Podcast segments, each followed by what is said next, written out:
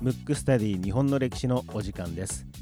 この番組は日本の歴史がとても好きな三名監視学マクトゥーブス代表の広瀬真一がムックムックラジオ代表の小川文吾に日本の歴史を教えていく形で進行していきます。番組ホームページや Apple Podcast、キャストボックス、ヒマラヤなどで聞けますのでエピソードデータをダウンロードしていただき皆様に合った聞き方でお楽しみください。それではスタートいたします。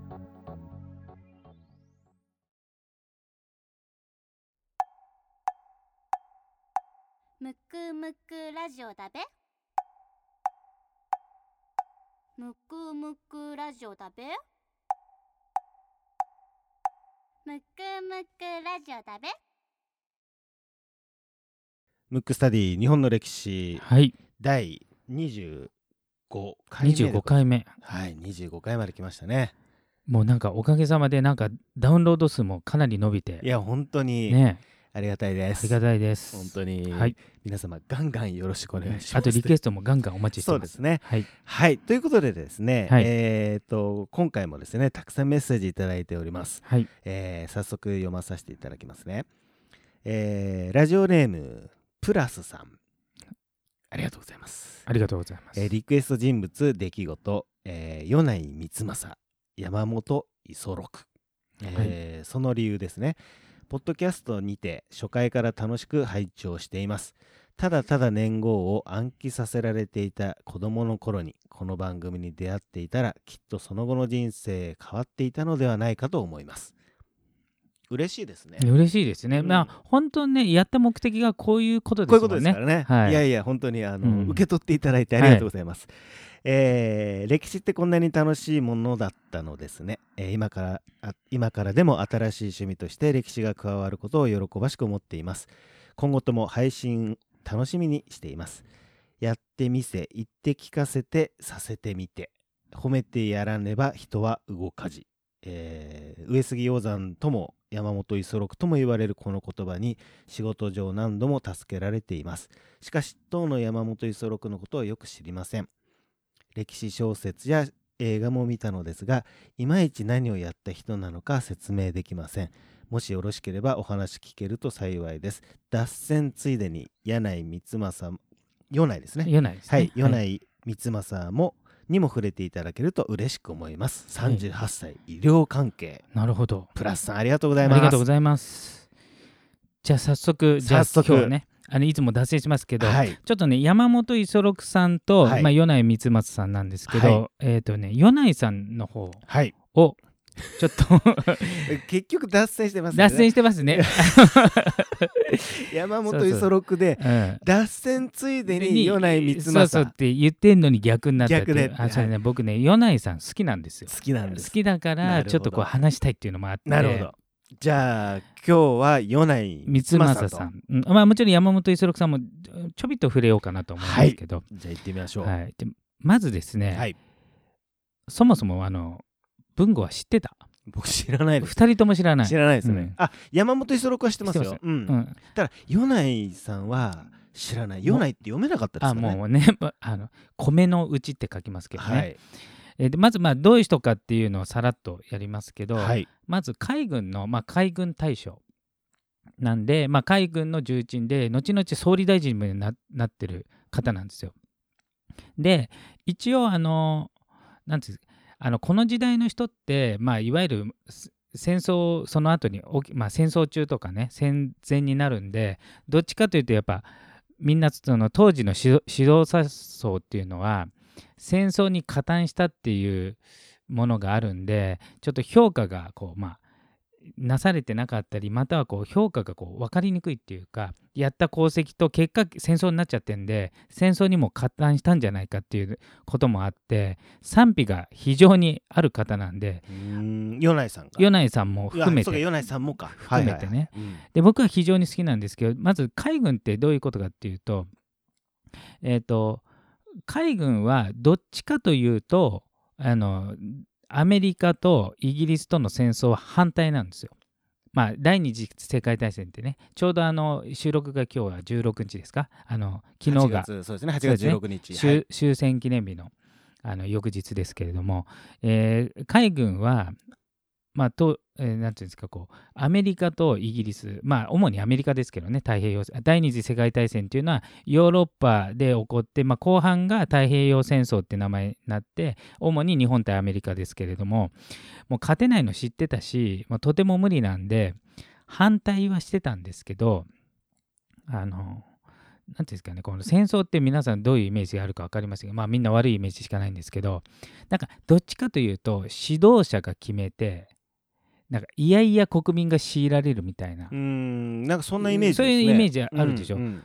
じゃないんですよ。まあ、もちろん指導者がやるんですけど、まあ、マスコミも含めていかに戦争しないとやばいかっていうのを吹き込まれるんでむしろ国中がもう戦争やむなしとか、まあ、もう初期は違いますよ。初期は軍軍部の一部の人が戦争を画策しますけどだからね意外とマスコミってねいい加減で、もうめちゃくちゃ煽ってますから戦前のし新聞、そうだそういうの見たことありますよ、うん。なかなかなかなかですよね。そう。もうもろ 煽っですよね。て、だからむしろ戦争反対するのは国賊ぐらいの感じになって、うん。その中、えー、と一応海軍の中で力があった米内光政とその若干部下に近い山本五十六あと井上さん井上茂美かな？っていう方が3人が一応海軍良識派と呼ばれてるんですよ。この人が、まあ、戦争反対の方に動いてたんですよ。何せ一歩間違えてたら殺される時代なんでっていうかガンガン殺されてるんですよ。要するにみんなが戦争に向かおうとしてるのお前ら何してんだって言ってだからある意味えー生きてるのが奇跡ぐらいの位置でただ米内さんに関しては実は、えー、と第二次世界大戦のちょっと前ってあ多分ね文吾も名前はしてると思うけどはい。例えば満州事変とか、もちろん知ってますよ、あれって、うん。まず、えーえーとちっちゃい衝突をするわけですよ。あの中国とね、うん。で当時あの満州っていう、えーまあ、今で言うと中国の北の方ですね。あのロシアと中国の国境みたいなところっていうのは満州国っていう、まあ、日本の植民地みたいな国ができててそこは厳密に言えば中国ではないないんですね満州国っていうのが。あってで、えー世界史的には帝国主義なんで植民地が当たり前で日本も、えー日清戦争ちょっと前の日清戦争に勝って、えー台湾が日本領ですよ、はい。その時、はい。あの合法的に、うんうん。あのえー、と中国の清という国が負けたんで日本にあげます。だから当時の日本の地図はあの台湾が領土。うん。なので、はい。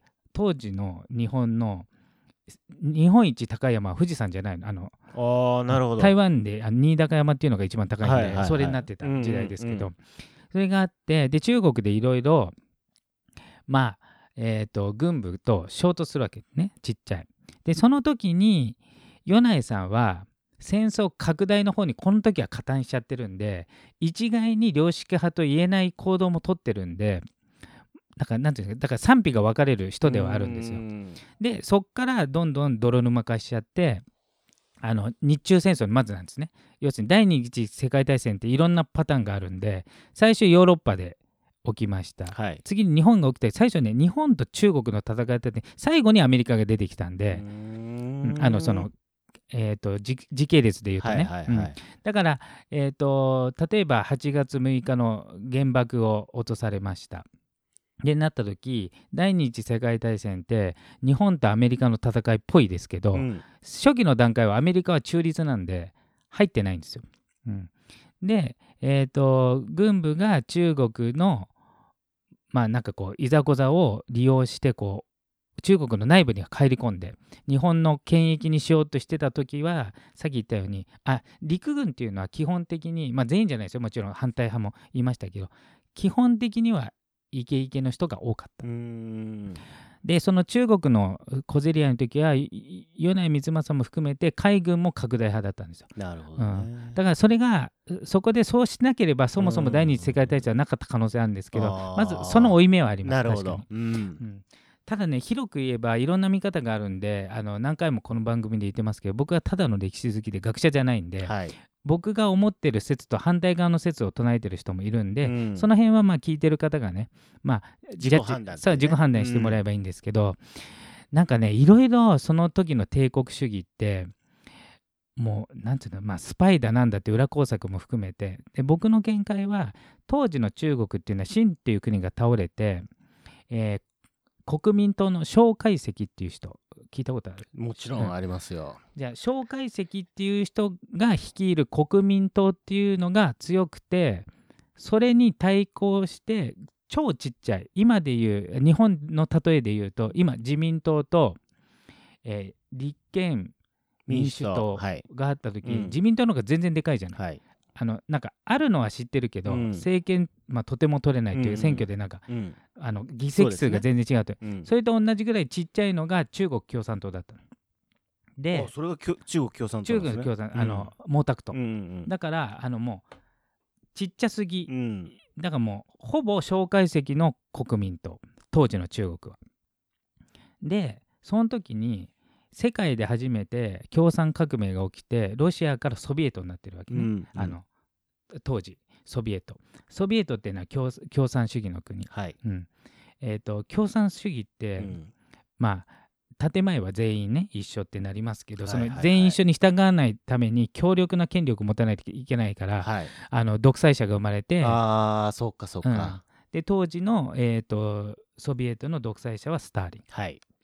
でスターリンは当然自分共産主義だから中国で共産中国共産党をこうなんていうのかこう大きくしたい要するに支援したい。うん。そういった時に圧倒的に中国国民党が強い。蒋介石の方が強いからどうしたもんかって思った時にこれ国民党と日本を戦わしてボロボロにしたら漁夫の利で中国共産党が伸びるんじゃないかと画策したんじゃないかなというのが僕の意見なんです。なるほど。だからもちろん中あ中国に日本も入っていったけど、うん。入るようにある程度う側面で仕掛けられて、でしかももそれが中国側からも仕掛けられてるわけ、要するに毛沢東って中国人であるけど日本よりも一番嫌いなのは蒋介石なのねああ、なるほどね。後であの性的だから。ね。要するにこの人がいると自分が天下取れないの分かってるから、そういうのもあるんじゃないかなと思ってるんで。まあこれは一意見ですけどね。うんうんそういう国際状況の中。うん。うんでその後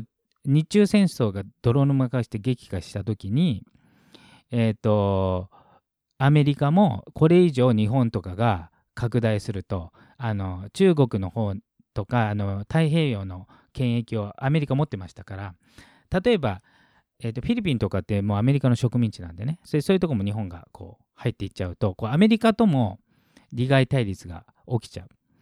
でその頃はさすがに米内光政含むその海軍の良識派という要するに国際情勢に詳しい人たちは反対をしたと。ただ反対するにあたっては全員があのさっきも言ったよねマスコミも含めてもっと言えば国民も、まあ、ある意味洗脳されてますから要するにここで戦わないと日本国潰れるぐらいの洗脳されちゃってますからマスコミがねだから引けないっていうことで裏で要するにこそこそ隠れて終戦工作をした、まあ、中心人物の一人が米内光政なへの、うん。だから昭和天皇の信任も厚くえ。うて、ん。昭和天皇は米内光政を非常にあのなんていうの買ってたというか、うん、で、えー、とそれが、えーと海えー、とちょっとややこしいんですけど海軍の組織って2つ大きく分け2つね。海軍省っていう、えーいわゆるなんていうの、えー今でいう財務省とかはい。外務省とか同じ海軍省、うん。それは総理大臣直結のところ。でここは人事とか、えー、と裏方業務をやるとこ。で実際に戦闘する部部隊っていうのは海軍軍令部っていうのに分かれるわけ。うん。そこって実は内閣じゃなくて天皇直属なわ。け。だからここは手出せないところなわけ。うん。で山本五十六は海軍省にももちろんいたんですけど当時戦いの時はその、えー、と要するに現場のトップ、うん。連合艦隊司令長官なんでで海軍省、えー裏方のトトップが米内光政、かうん。えー海軍大臣、うん。うん。で通常はえっ、とまあ要するに現場に行く人ではないんでもちろん現場経験ありますよ。現場経験あるんですけどだからせ戦闘に関して作戦を考えたり割といち早くあのこれからは飛行機の時代だとかそれに力を入れてたのが山本五十六。けど日本はねそれが少数派だったわけ。あだから戦艦ヤマトとか聞いたことあるでしょ、ありますね。超バカでかい戦艦を作って、はい。それで戦おうとするんだけど、うん。当時アメリカも含めて全部飛行機なわけ。はい。そうするとただ図体でかいだけでノロノロしてるからうん。逆に標的になるから、現場に行く前に沈没してるんだよ。そうそうだから空母を増やせって言ってたわけ。なるほどね。要するに船は、うんうん。飛行機が着陸するためのただの板でいいと、うん。要するに戦闘力が大してなくても、うんうんうん。もちろん守るために戦闘力が必要だけど、メインは飛行機うん。の時代なんでそれをまあもちろんそれを唱えてた人もたくさんいたんですけど、うん。まあ、山本五十六も。はい。けど大半がやっぱ日露戦争とかで当時ほら時代がまだ昔なんで飛行機がない時代なんで艦隊対艦隊で世界一のバルチック艦隊破っちゃったからそれの残っちゃってるわけみんな。なるほど。なんかもう過去の栄光過去の栄光に。を引きずってるというかね。だからあのものすごい金かけてでかいい船を作って。でアメリカは小回りの利くうん。速い船の、はい。えー駆逐艦とか、うん。あとは空母飛行機用の空母、うん。または潜水艦とか、うん。要するに戦い方が変わってて、うん。で山本五十六はすごい頑張っうてん。いろいろ解くんだけど結局それは採用されないんだけど司令長官になって要するに負けるのを分かって引き受けるっていう。なるほどね。で最後は当然飛行機飛行機の時代になるともう一個大事な要素があるわけ要するにレーダうん。ーも発達して、はい。さらに暗号解読うん。も発達してるから山本五十六がどこに飛行機で現れるかって傍受されて、うん。そこで迎撃されて死んじゃうわけ。なるほどですね。うん。なんかあれですねあのー今の日本にも意外と当てはまりそうですね。いや本当だからねどの組織もうん。大体同じ道をたどるんだよね。うん。なんか昔のまあ過去の栄光って言い方変ですけどはい、ね新しいものを受け入れそうそうそうそう。にくい日本人の国民性というか、んんんんでも新しいもの好きというかそうそうそうねそうなのよ。その第二次大戦の頃からもうすでにそうだったってこそうとですね。そうそうでしかもそれを強硬にね推進して結局却下されたんだけど、はい、一応もう負けるって、まあ、死を覚悟して引き受けた山本五十六の何高潔さっていうか、うんある意味なんつうのかな、えー、と自分の主張とは違う艦隊として戦わざるを得なかったっていう、まあ、ちょっと悲しさはありますよね。なるほどですね。えーじゃあじゃあパート2になりますかね。パート2なんかちょっと時間的にも。そうですね。じゃあパート2はその、えーとはい今ちょっと山本五十六が死んじゃうんですけど、はいその後、はい。あの海軍がはい終戦に向けて、うんまあ主に米内光政を中心として、はい一部の人がうんこのまま戦ってたらい日本がもうぶっ壊れちゃうっていうことで、なるほど。まあ、どう動いたかっていうのは来週に来週にしましょうか。わかりました。じゃあはい。今回のテーマはこれは何何ですか？い最初米内光まさに政でなってたけど、スタートしましたけどあ太ね。平洋戦争におけけるる海軍海軍、にしましょうか。はい。はい。えー太平洋戦争における今決まりましたね、うんテーマが太平洋戦争における海軍海軍パート1でした。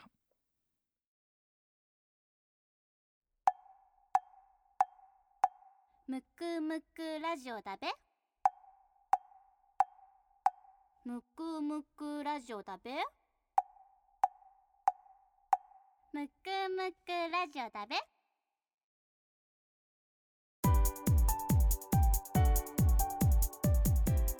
エンディングです。この人物を聞きたいというリクエストがあれば番組ホームページの方よりよろしくお願いいたします。また聞き方ですけども Apple Podcast、Castbox、ヒマラヤ、番組ホームページこちらの方で聞くことができます。エピソードデータをダウンロードしていただいて皆様に合った聞き方でお楽しみください。それではまた次回。